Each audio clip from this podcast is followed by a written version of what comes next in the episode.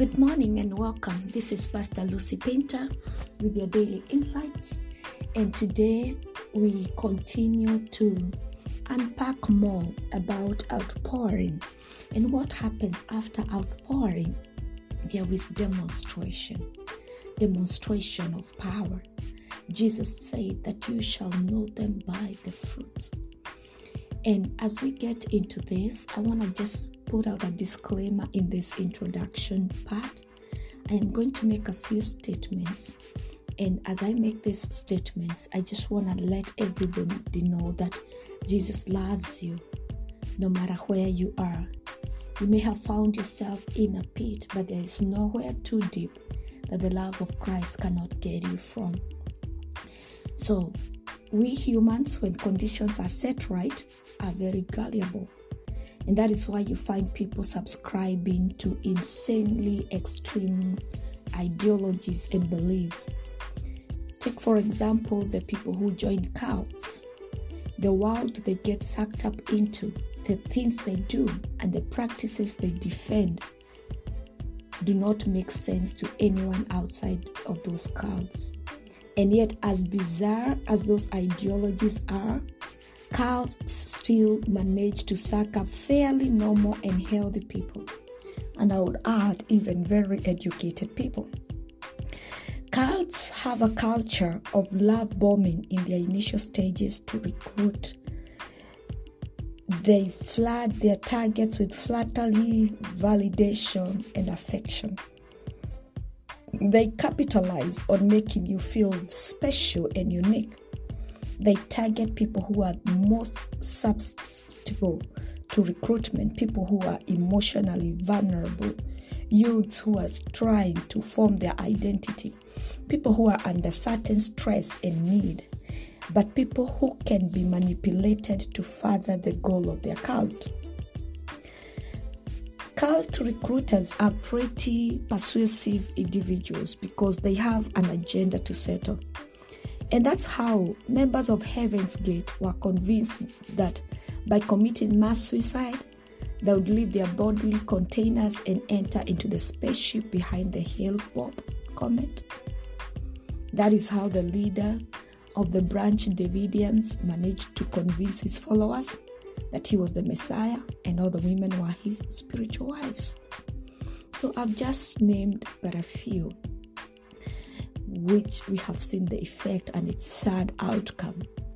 But it's so sad to note that even in our day-to-day living, that there are cults that are still blooming, that are still recruiting. And so, as we talk about the demonstration of power, as we begin this topic, I pray that the Spirit of the Lord is going to help us, and we will be able to bear witness. When we see demonstration of power, we will be able to bear witness which power is being demonstrated.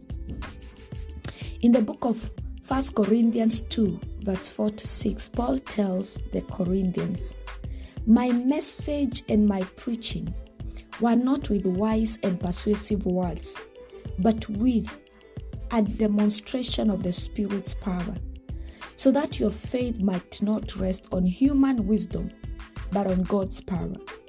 We do, however, speak a message of wisdom among the mature, but not the wisdom of this age, all of the rulers of this age who are coming to nothing." You know, as we talk about persuasion, it's good to understand that Paul was one of the most persuasive preachers in the history of the church. I've taken a course in public speaking, and one of the uh, skills or styles of speaking is persuasive. So he was one of the persuasive preachers. Yet we see him in this text stating that he did not rely on his own ability to persuade people. Paul acknowledges that neither his style of teaching nor the content of his teaching was so good that it could appeal to the taste of the Corinthians. The result of his teachings were attributed not, were not attributed to human skill, but to the Spirit of God as the source of the power and success.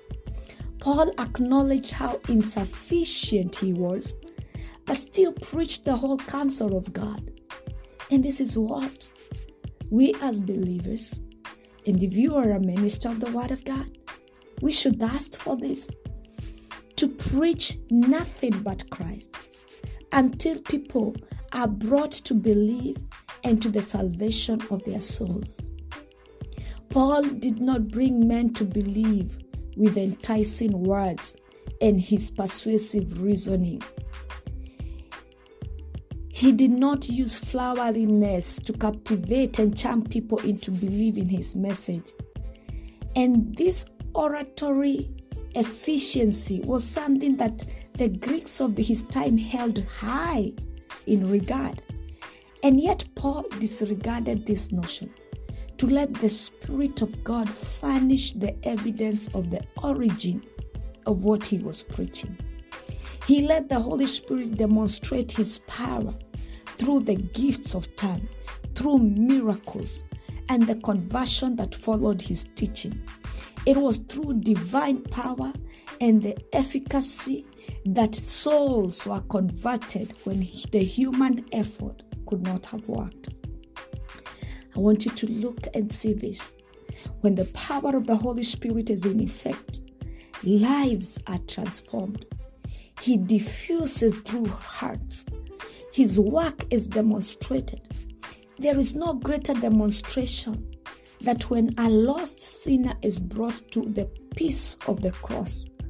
Paul demonstrated here the difference between human ways and God's way. Paul uses persuasion to move, people uses, it's not Paul, people uses persuasion to move mind. God, on the other hand, uses demonstration to move the mind of the people.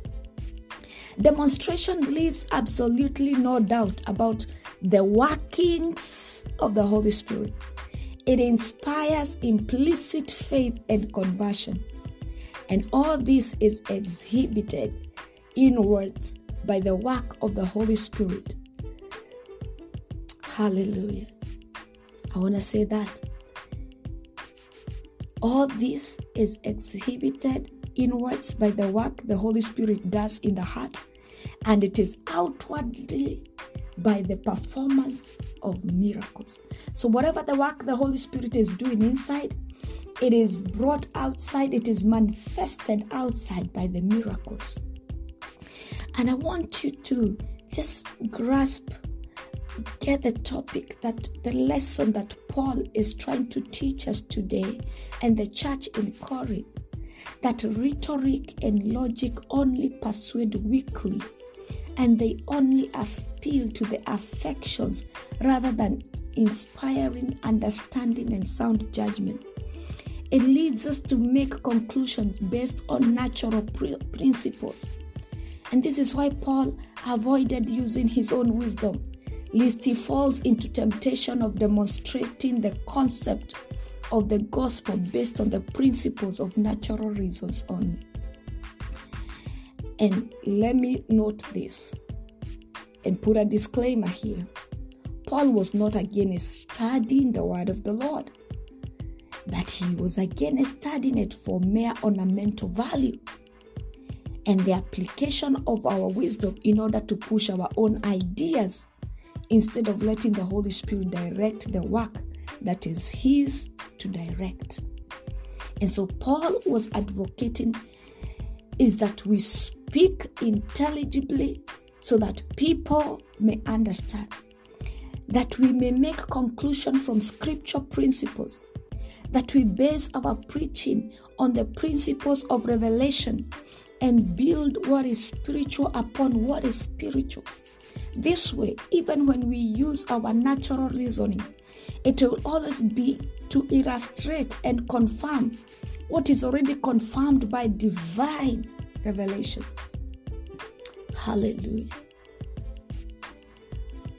I know there is a place for intelligence.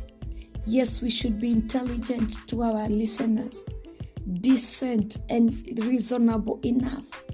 We should speak the truth boldly, but we should never twist the gospel in the hope of making converts. And as I say this, as I come to the conclusion, it is rather unfortunately that some of the preaching strategies in today are founded in on human wisdom. They are centered on emotions, entertainment, and human nature, which on face value yield great response. But from the spiritual standpoint, these tactics do not yield results for the kingdom of God. Some of us ministers of the world in this generation, uh, it is sad because some use deception to lure people into the church under the guise of winning them to Christ, forgetting that what they draw people with is what will they will be drawn to. If ever that thing is no longer available for them, they will go right back to what they were before, because human wisdom that was used to persuade them into that church can also be used to persuade them out of it.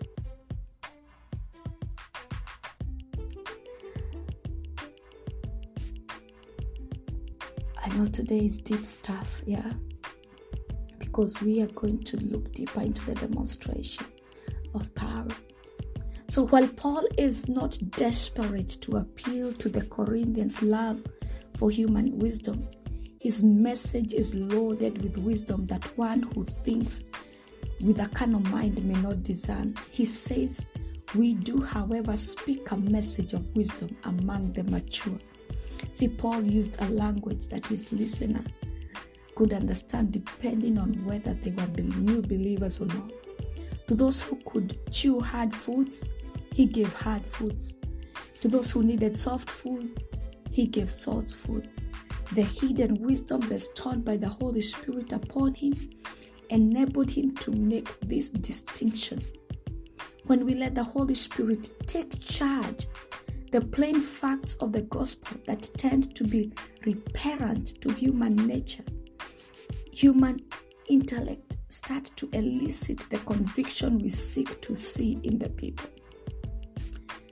And it is my prayer that we aspire to bring people to the kingdom of God through things that are of the kingdom.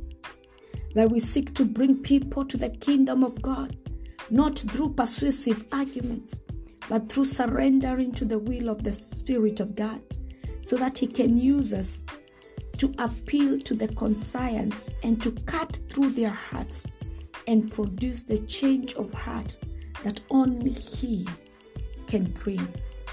I know this introduction is quite loaded, but I pray the Holy Spirit is going to make you understand what He is saying to the church and to you as a believer. In Jesus' name. Shalom. This is Pastor Lucy Paynter, and this is Demonstration of Power, Day one.